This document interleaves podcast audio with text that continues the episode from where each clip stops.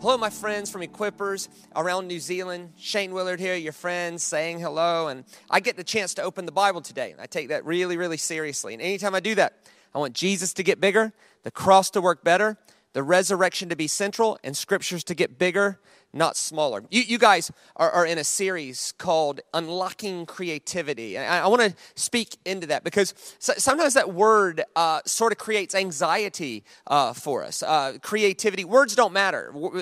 Words, how we picture words working matters. And so sometimes people hear the word creative and they immediately lock out and go, That's not me. I'm, I, I'm not a creative person. Like, I don't belong on the creative team. And what they mean by that is, is I can't paint. I can't draw. I, if, if you were to force me to write a poem to express feelings, I, would be pretty bad at that. Um, can't write songs. I can't play an instrument. And so what we do is we, we, we lock people into certain imaginations of what creativity is. And we say, well, these people are creative and, and these people are not. And, and so I've, myself personally, I've had to deal with the anxiety around the tension in that word because I've never seen myself as a creative person. And what I mean by that is, is I can't draw. I, I, I can't write songs. I, I, you know, I, I can't really write poetry or anything that would be would fit into that box. Yet yet other people would look at my life and go, "But you write sermons in a way that are it's pretty it's pretty creative." And so in one sense, creativity can lock certain people out of what that word means, but what I want to do is I want to unlock that and show us that actually we're all creative because we're made in the image of a creator. And so, what I want to do is unlock and recapture the beauty of the word creator or creation and our role in all of that. See, see, the first verb ever used to describe what God is like is that He created. This is a, a verse that's be very familiar to all of us from Genesis 1. It's the first verse in the whole Bible. In the beginning, God created. So, so the first verb ever used about what God is like. What is God up to in the universe? Well, well, the first verb that God's up to something is that He is creating. And then, once again, words don't matter. How we picture those words working matters. And so you would think it would say, in the beginning, God created the heavens and the earth, and it was awesome, right? But that's not really what you get. What, what you get if you remove some of the futurist sort of bias from it is God's engaging a mess. This is what it says God created the heavens and the earth. The earth was formless and void, and Darkness was over the face of the deep, and, and the Spirit of God was hovering over the face of the chaotic water. And God said, Let there be light. And there was light. And so uh, what we find is, is that in God's creating, He engaged in this act by engaging a mess. And this is the part of unlocking creativity that I want to focus on. Is our role in engaging chaos for the purpose of making new creation, fresh starts, second chances, and opportunities to write a, a better story. See, this is where some of the words that get stuck with us from our childhood can sort of hurt us with this. Is, is like I'll give you an example. I was told when I was a kid, God is too holy to be in the presence of sin. God is too holy to be in the presence of sin. And look, I'm not mad at anybody. I, I get what they were trying to say that God is set apart and he's, he's unique and special and he's, he's holy. I, I, I get that. But it's actually the reality of how that functions in our world. It's actually the opposite. It's, it's God is too holy not to engage our sin. God is too holy not to engage our brokenness. God is too holy not to engage the chaos the disrepair, the disorder, not to judge it, not to condemn it, not to banish it, but to use his creative power to reorder it in order to make a better story. So, part of unlocking creation and creativity is understanding that just because I can't write a song does not mean I don't bear the image of a creator. And I'm not called to be that in my world. And what does that mean? Well, it, it means that God has called me to engage chaos, not, not to judge it, not to condemn it, not to criticize it, not to banish it, but to reorder it in order to make a better story. That God has called me to engage disorder, not to judge it, criticize it, banish it, condemn it, mm-mm, to use my energy, the anointing God gave me in the Spirit of God, to engage those things in order to make a better story. That's what happens in Genesis 1. In Genesis 1, God looks at the brokenness of the story and goes, You know what? I'm too holy not to get involved in that, not to judge it, condemn it, or banish it, but to reorder the chaos in order to make a better story. So, so if you're listening to this and you might, you might have thought your whole life, well, I'm not creative. I, I don't have one. And what you meant by that was, I don't have one musical bone in my body. I, I want to set you free to, to, to see creativity this way. And, and, and if you're there and you're like, hey, I'm creative, I can write music, I also want to challenge us to look at it from another perspective as well. Not an either or, but an, to add a dimension to what creativity means. And that is this people made in the image of their creator who are called to be that image in our world we don't avoid chaos, we don't avoid disorder. We engage it, but not to judge it, condemn it, banish it, or criticize it, but to use our creative energies to reorder the disorder in order to make more order, to reorder the chaos to make new creation, to get involved in the brokenness of the people's story, not to hurt them, not to judge them, condemn them, or banish them, but to use our creative energies to get involved in that broken story in order to make a better narrative. See, creators understand that everything belongs. We don't banish the disorder, we reorder it to make a better narrative. That's what happened in creation. I, would make a case that that's the God revealed in creation. That's also the God revealed in all of Scripture. And that's the God ultimately, fully, and finally revealed in Christ. A God that is willing to engage chaos, disorder, and broken stories, not to hurt it, condemn it, banish it, judge it, criticize it, but to use God's energy to reorder it in order to make a better narrative. And what you find is, is that God is always willing to engage the broken story where the broken story thinks God is, and then move the broken story forward to a better narrative. So let's just stop. Let's have a moment around that if, if you're watching this, I want you to take a moment and think. I want you to ask yourself two questions. One, what is my story where God obviously engaged my brokenness exactly where I needed God to meet me, only to fundamentally make a better narrative out of it? And secondly, is there anywhere that I know of that God is calling me to engage other people's brokenness exactly where that brokenness is in order to make a better narrative, which leads to this question. In the Genesis story, how does God do that?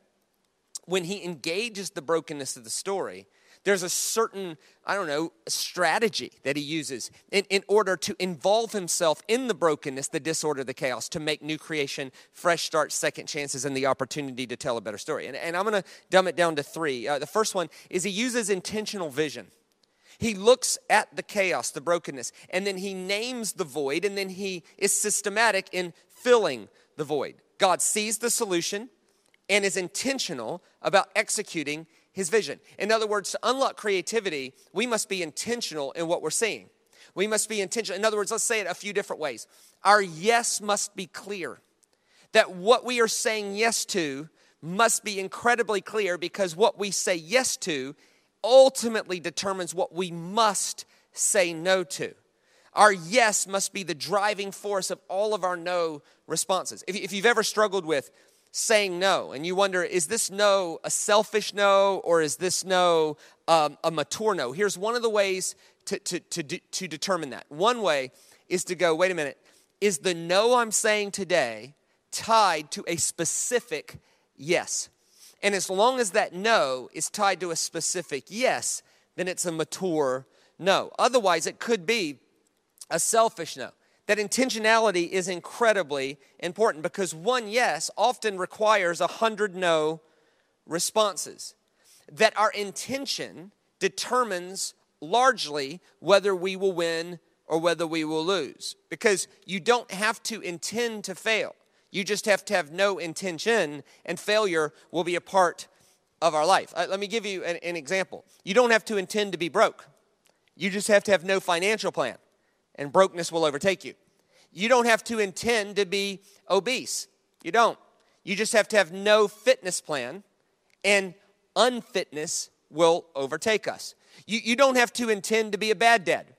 You don't. And, and I would make an argument that nobody, nobody listening to this would intend to be a bad father. I, I would think that would be that be a fairly safe assumption, right? That no one wakes up today going, I want to be the worst dad possible in order to create so many issues in my children that they will one day need lots and lots and lots of therapy just to get over my behavior. I don't think anybody intends to do that. But the world has bad dads. And it's not because they intend to be a bad dad, it's because they have no intention towards behaving like a healthy, wise father would. You don't have to intend to be a bad wife. And, I would think that nobody listening to this would go, you know what? I, am gonna, I'm gonna, I'm waking up today fully intending to make my family miserable. I want to be critical, cantankerous, possessive, jealous, and frankly horrible. I want my husband to pray for a comet to come to earth to bring him sweet relief for me. I don't think anybody I don't think anybody does that. But, but there are a lot of wives who behave in ways that do that. And it's not because they intend to, it's because if we do not have intention to be a wise, honoring, loving wife, then the bad behaviors overtake us. If we don't have intention to be a wise, honoring, loving husband, then bad husband behaviors overtake us. If we don't have intention around financial health, then financial woe behaviors overtake us. Jesus said it this way he said, Think of it like broad is the road that leads to destruction. Lots of people on that. And narrow is the way that leads to life, and few people are on that. In an ancient rabbinical tradition, that was a teaching on intention. Uh, essentially, he says, if you're just meandering through life with no intention at all, well, failure and destruction and darkness just sort of overtake you whether you intended it or not. But when you wake up every day with an intentional vision to engage broken stories, to engage chaos, to engage injustice, not to hurt it, not to judge it, not to condemn it, not to criticize it, but to use our creativity in order to make a better narrative out of that, because those yeses matter. Which leads me to a couple of questions I want us to wrestle with. One, are we clear in what we want our life to look like? Are we clear on what we want our organization to look like? Are, are we clear on what we want our ministry to look like? Maybe you're leading a team and, and you're, you're pulling your hair out because you're like, they just don't get it. Well, hang on, before we go to them, do you get it? Is your yes clear to you? As the great Howard Hendricks once said, he said, if it's a mist in the pulpit, it's a fog in the, in the pews. In other words, if our yes is sort of foggy to us, it's going to be 10 times more foggy to the people we're trying to communicate it to. What's your vision for your family, sir? What's your vision for your family, ma'am? What's your vision for, for, your, for, for your business, for your neighboring, for your ministry? Are we clear in what our yes must be? Because if we're not clear on what our yes must be, we'll have no idea what we must say no to in order to accomplish that yes. Second question Is there an alignment between what we say our yes is and the questions we're asking around it? Is there alignment between the statements we're making and the questions we're asking. Here's what the science study says on this when there's an alignment between the questions we ask and the stories we tell, trust goes up, anxiety goes down, and confidence increases. Trust goes up, anxiety goes down, confidence increases. But when there's a misalignment between the questions we ask and the stories we tell, then trust goes down, anxiety goes up, and confidence decreases. Which leads me to this question in your ministry, in your organization, in your business, in your family, in your home, in your neighboring, whatever the context is, do we want trust to go up, anxiety to go down, and confidence to increase? And if the answer is of course, well, one of the ways we could do that is we can make sure that the questions we ask and the statements we make are telling the same story. Let me give you an example. So let's say you have a third grade child, and let's say that third grade child, roughly nine or 10 years old, is one of these I don't know, like A type personalities, you know, that, that just would stress to get a B. They don't know how to get a B. And so you look in and there's a big exam the next day. And so you could tell the young man is stressed or the young girl is stressed. And so and so you could tell. And so you're a good mom or you're a good dad, and you go in and comfort them and you say, Hey, hey, buddy, listen, don't stress. All I want you to do is do your best. Well, that's a statement. And that logs in what's important. My best is important. Now, the next day, you pick him up from school. He gets in the car. This is where the rubber's going to meet the road. It's the question you ask. If you say, How did the exam go? Did you do your best? Well, then the question you asked and the statement you made tell the same story. Trust goes up, anxiety goes down, confidence increases. But if he gets in the car and you say, How'd the exam go? What grade did you make? Then the question you asked and the statement you made are telling two different stories. Trust goes down, anxiety goes up, confidence decreases. That one of the ways we can unlock creativity in our world is being intentional about our yes, seeing the chaos, and engaging it in order to make a better story. And one of the ways we can do that is making sure that, that, that our yes is clear and that there's an alignment between the questions we ask and the stories we tell. One is intentional vision, the second one is intentional words. What we find in Genesis 1 is when God engages in creating, he's intentional about his vision. He's also intentional about his words. He's very careful. He's actually incredibly stringent on not allowing vocabulary into the situation that does not accomplish what the intentional yes is. Which leads me to a few questions. Is there alignment between our vision and the words we're allowing to be spoken? The, issue is almost never right or wrong. When we say something, we always think we're right. Like no one has no one says, "You know what? I know I'm wrong about this, but I'm going to say it anyway." Well, if you do that, that's sort of you're sort of a sociopath. We always think we're right when we say it. The rationalization of right or wrong is a very poor rationalization. The more important question is is this wise? Is this useful? Do these words accomplish my clear yes? What we find in Genesis 1 is that God's yes was incredibly clear. And then there was a discipline around the words he allowed to be spoken into the situation about whether it accomplished what his vision was. It participated with his clear yes. Not is it right or wrong. There's a lot of things we can say that aren't wrong, but they're not wise. They don't accomplish our yes. They actually form distractions. There's a lot of what we need to do is we're going to unlock creativity in our world so we got to be intentional about our yes, and then we have to be disciplined about the words we allow to be spoken into the situation to make sure that those words, not just right or wrong, but wise, useful, and accomplishing what we are trying to accomplish. Which leads me to this question In the last 30 days, what has dominated our confessions? Is there anything that's dominated our confessions in the last 30 days that don't accomplish our clear yes? See, I don't think the enemy to the church is overt sin. I don't think it's government. I don't think it's any of those things. I, I think, particularly for New Zealand, the enemy of the church is being distracted off of the main point. The main point is to connect people to Christ, teaching them to see the world how he saw the world, to see God how he saw God, and to apply scripture how Jesus applied scripture, and then to motivate us to do good in our communities so that the world is a better place because we are in it and all these other things that can be distractive and we can get into quarrels. We can we can use our words to do things that do not accomplish that clear yes and it hinders our creativity. See cre- creativity is enhanced when there's intentional vision a clear yes and then there's intentional words only allowing the words that accomplish the vision to be released into the situation the third thing we see is number one, we see intentional vision. Number two, intentional words. The third thing we see is intentional rest. What we find is that when God was engaging the chaotic story of creation, and you see this all through Scripture and you see this in Christ, there was a six in one rhythm built into creating. There was six days of engagement and then one day to recreate yourself. The word would be recreation. We, there's six days of engagement and one day of recreation for yourself or intentional rest. Because here's the problem too much engagement leads to white noise and confusion. And equally, too little engagement leads to boredom and depression. Think of it like a song. Um, what you find, and I, am not a musician at all, I've, uh, I've established that, and uh, I do know when music sounds good and when it doesn't. And uh, if if I'm technically not exactly right about this, I, I, I, would, I just want you to look past that and get and see the point. That, that music is made up of a few things notes, and, and I think the musical term for this is rests. There's quarter notes and quarter rests. You also have key signatures and rhythm, and you have the key the song is played in. And so, but the key the song's played in determines the notes, and then the rhythm determines the rests.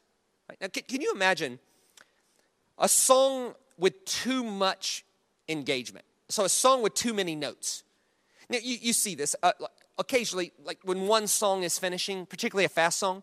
So when one song is finishing and it's going to the next song, one of the ways bands transition that is something that my understanding is called a crash bang. And essentially, that's everybody playing the right notes, everybody playing the right key, it's just all on. So the drummer's hitting everything, the keyboard player's hitting it all, the guitar player's hitting it all. And so everything is on at once with no rest. It's called a crash bang. It's pretty cool for five seconds or 10 seconds. Can you imagine a crash bang that went on for 90 seconds? Be hard to listen to. Equally, a song that takes too long to get where it's going because there's too much rest in it. It's boring. It's uh, almost depressing. What we want is to see our life as a song. And it's incredibly important to play your life in the correct key no question. But it's also equally important to play your life in the right rhythm, the right amount of when to engage and when to rest. Like, it doesn't matter if you have the best guitar players in, in, in the world in your band, eh, or the best keyboard player, or the, the, the best singers. If the drummer's terrible, it butchers the song. We've all seen that at some point where the drummer's a 16th of a beat off and there's this awkward sort of, oh my, right? And even the best musicians in the world, you just have to start the song over. Why? Because if the rhythm section is out, it butchers the song. So what happens is, is sometimes we get depressed or feel low or feel um, bored, right? Because there's not enough engagement in my life. I'm not engaging the chaos as a creator enough. Sometimes we engage too much and we don't intentionally take that one day in six and recreate ourselves. There was, was one time with Jesus, I think it was Mark 5, it's one of my favorite scriptures, where Jesus cast out demons all night. And then, of course, there's a big crowd coming the next morning, and Jesus knows it, so he, he sneaks off and goes to a solitary place. And Peter finds him. He knows where his spot is, and he says, Jesus, what are you doing, man? Don't you know everybody's looking for you? And Jesus says, Really? Everybody's looking for me? Then let's go somewhere else. Why? Because the God revealed in creation, the God revealed in Scripture, and the God revealed in Christ knew when to be on and when to step back and be off. And I think that unlocks creativity as well. It's not just intentional vision, an intentional yes that determines what our no responses are. It's not just intentional words, it's also making sure that our engagement and disengagement has a certain intentional rhythm and rest to it. Because if our life gets out of rhythm, it butchers the song. So sometimes what happens is, is we start losing a bit of momentum, and our first question is, is what am I doing wrong? And fair enough, we should ask that question.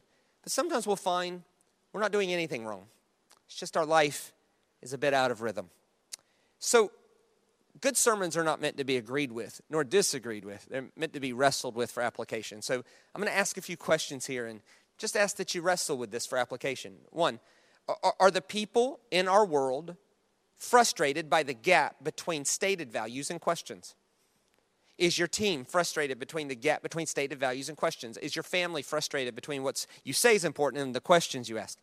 Because if we can fix that, then trust can go up, anxiety can go down, and confidence increases. And we can engage broken stories with the goal of making a better narrative a whole lot more effectively. Two, how can we help them decrease their anxiety? Well, we can make sure that there's alignment between the questions we're asking and the statements we're making. Number three, in our world, our organization, our family, our ministry, uh, whatever the case may be, have we been clear about what our yes is? Do they get it? Do they get what our intentional yes actually is? Are you clear about what your yes is? Are we too compromising with our words and confessions? Not about right or wrong, but does it accomplish what we're trying to do? Do our words create order or disorder? Not whether we think we're right or wrong, but whether it's wise and useful and accomplishes what it's supposed to do. The last question I'd like for us to wrestle with is Is my song out of rhythm? Am I playing my life in the right key, but my rhythm section is off and it's butchering the song? So, my brothers and sisters, I, I hope Jesus got bigger, the cross worked better, the resurrection is central, and scriptures got bigger, not smaller. I want to be a part of the story to help us unlock creativity. How do we do that? Well, we look at the Creator and we look at what He did. The Creator engages disorder not to hurt it, but to reorder it. He engages chaos, not to judge it, condemn it, criticize it, but to reorder it into new creation. And that's exactly what we're called to do.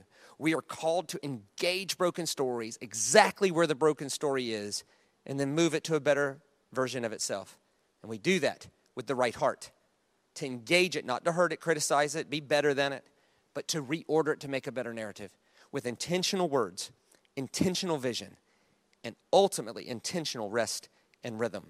May we use these principles to unlock creativity today. Grace and peace, everybody.